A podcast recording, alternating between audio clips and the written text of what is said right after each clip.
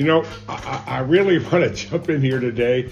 I'm in the middle of a conference, uh, and it's all day today, and I wanted to take 15 or 20 minutes and just jump in here and share with you a continuation of what I was talking about yesterday. Uh, you know, as we start every presentation, every live event that we do, we want to send out our prayers for people affected by the COVID 19, people that have lost loved ones because of it.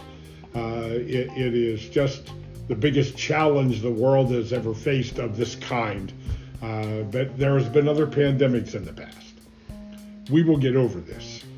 God is great, and we will get over this. I believe we are on the verge of that now. Uh, I really believe that. And, and again, we send out our heartfelt prayers to those that have been affected by this in some way or another. So don't mind my eyes jumping up and down because I'm looking at a picture of me here and I'm looking in the camera up there. But but I want to talk today about the math. You know, yesterday, and, and I'm not going to go back there so much today as we will tomorrow and Thursday and and, and Friday. But but I have an article that that uh, you know I've got it here, and and I'm going to put this out on uh, this particular article in this newsletter, uh, LMR, Lara Murphy uh, newsletter, and and and this is a pretty amazing newsletter. Uh, Carlos Lara and Robert Murphy. Uh, they are both Austrian economists. Carlos Lara works in a in a in a huge business, uh, and their primary function is to help companies uh, up to a hundred million in size not go bankrupt. Uh, that's what he does, and he's been doing it for 30 plus years. Uh, he's a good friend and, and very, very uh, influential in and of himself. Robert Murphy is an Austrian economist and a fellow at Mises Institute. Ludwig von Mises is the premier uh, benchmark for Austrian economics. I mean, there's Rothbard and a bunch of them, but but Mises was the center. He was the core of everything that is Austrian.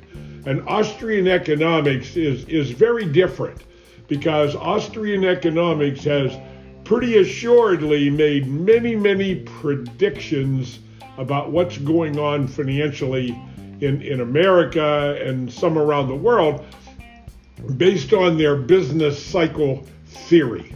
Uh, I'm not going to go into that today, but but in in this newsletter, uh, Lara and and Bob, Mr. Dr. Murphy, they they write these crazy articles, and and you know when we think, remember this is all about thinking, folks. It's all about thinking correctly, and we have to realize that we have been taught how to think a certain way. So, so here we are in, in our lives today, and we are told what to think. Now, who is telling us what to think? Well, it starts when we're little in schools.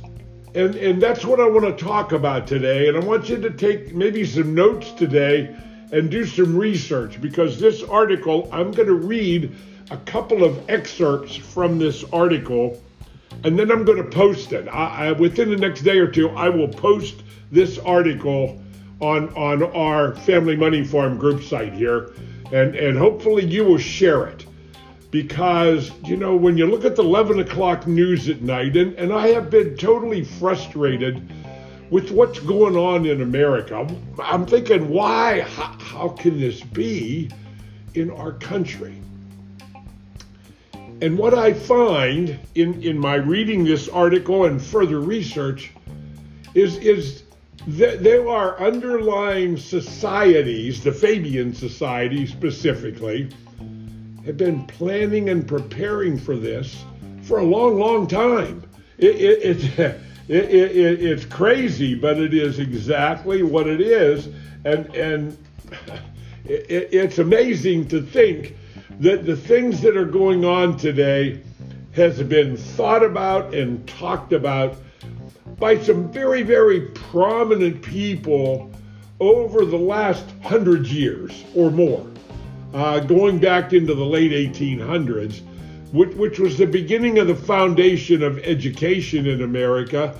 And everybody originally thought that education was about educating the indigent, the poor, and, and, and helping them to get going. And, and just let me say this up front as I read some of this to you, and, and I, I apologize for reading some of it, but, but I think it has huge impact on, on what you think.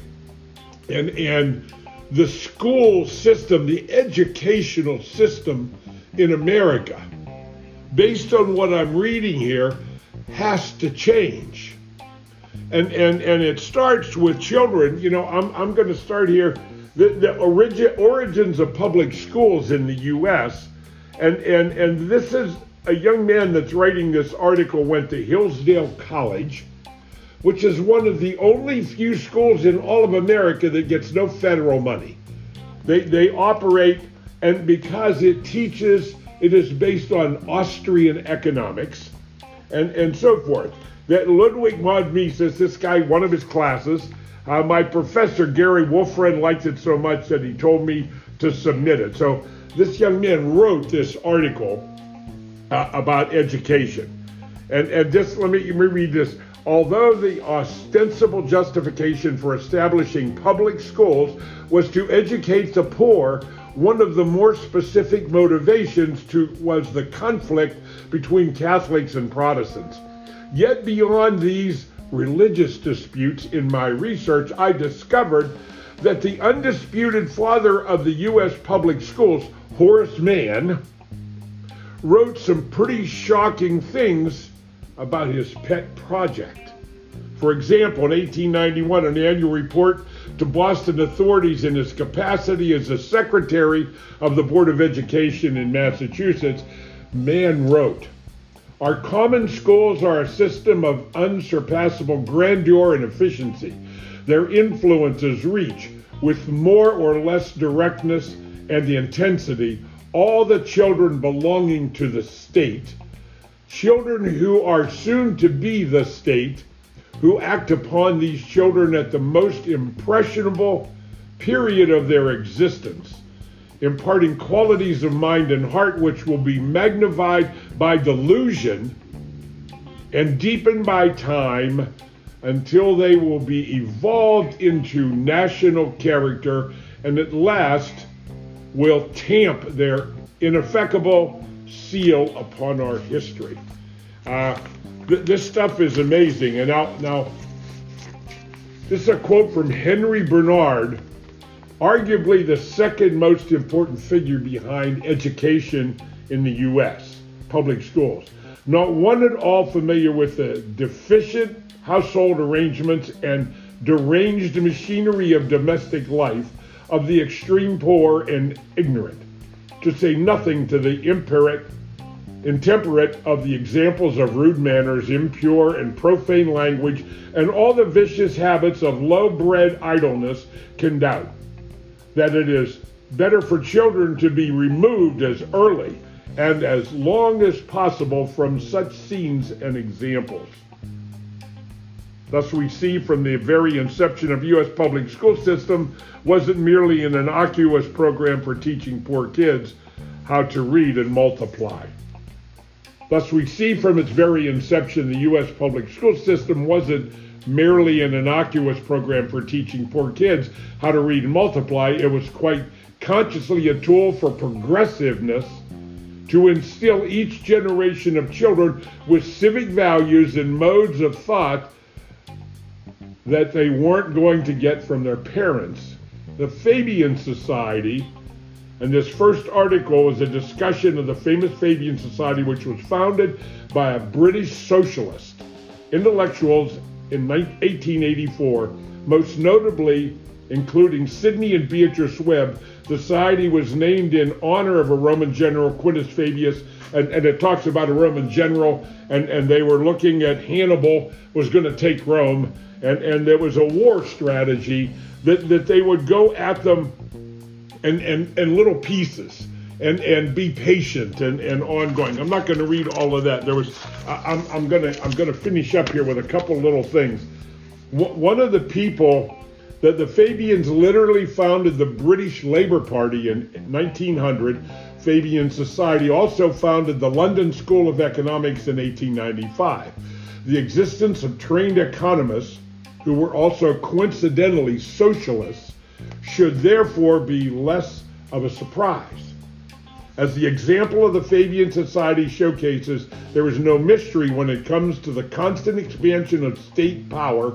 We shouldn't wonder why it is that whenever you give the government an inch, it takes a mile. That's the plan. As John Purdue reports, the logo of the Fabian Society, a tortoise, represents the group's predilection for a slow, imperceptible transition to socialism. This seems Pretty harmless, right? But wait, there's more. While its coat of arms, a wolf in sheep's clothing, represented its preferred methodology of achieving its goal. The actual coat of arms of the Fabian Society was a wolf in sheep's clothing. We've included a picture of it, so you'll see it in the article, and, and on and on. The Fabian Society, the first Bertrand Russell, the famous British mathematical logis, logis, logician and philosopher who admittedly was only briefly a member of the society. He left when he was concerned that the Fabian stance on foreign policy would lead to a war with Germany. Blah, blah, blah. Uh,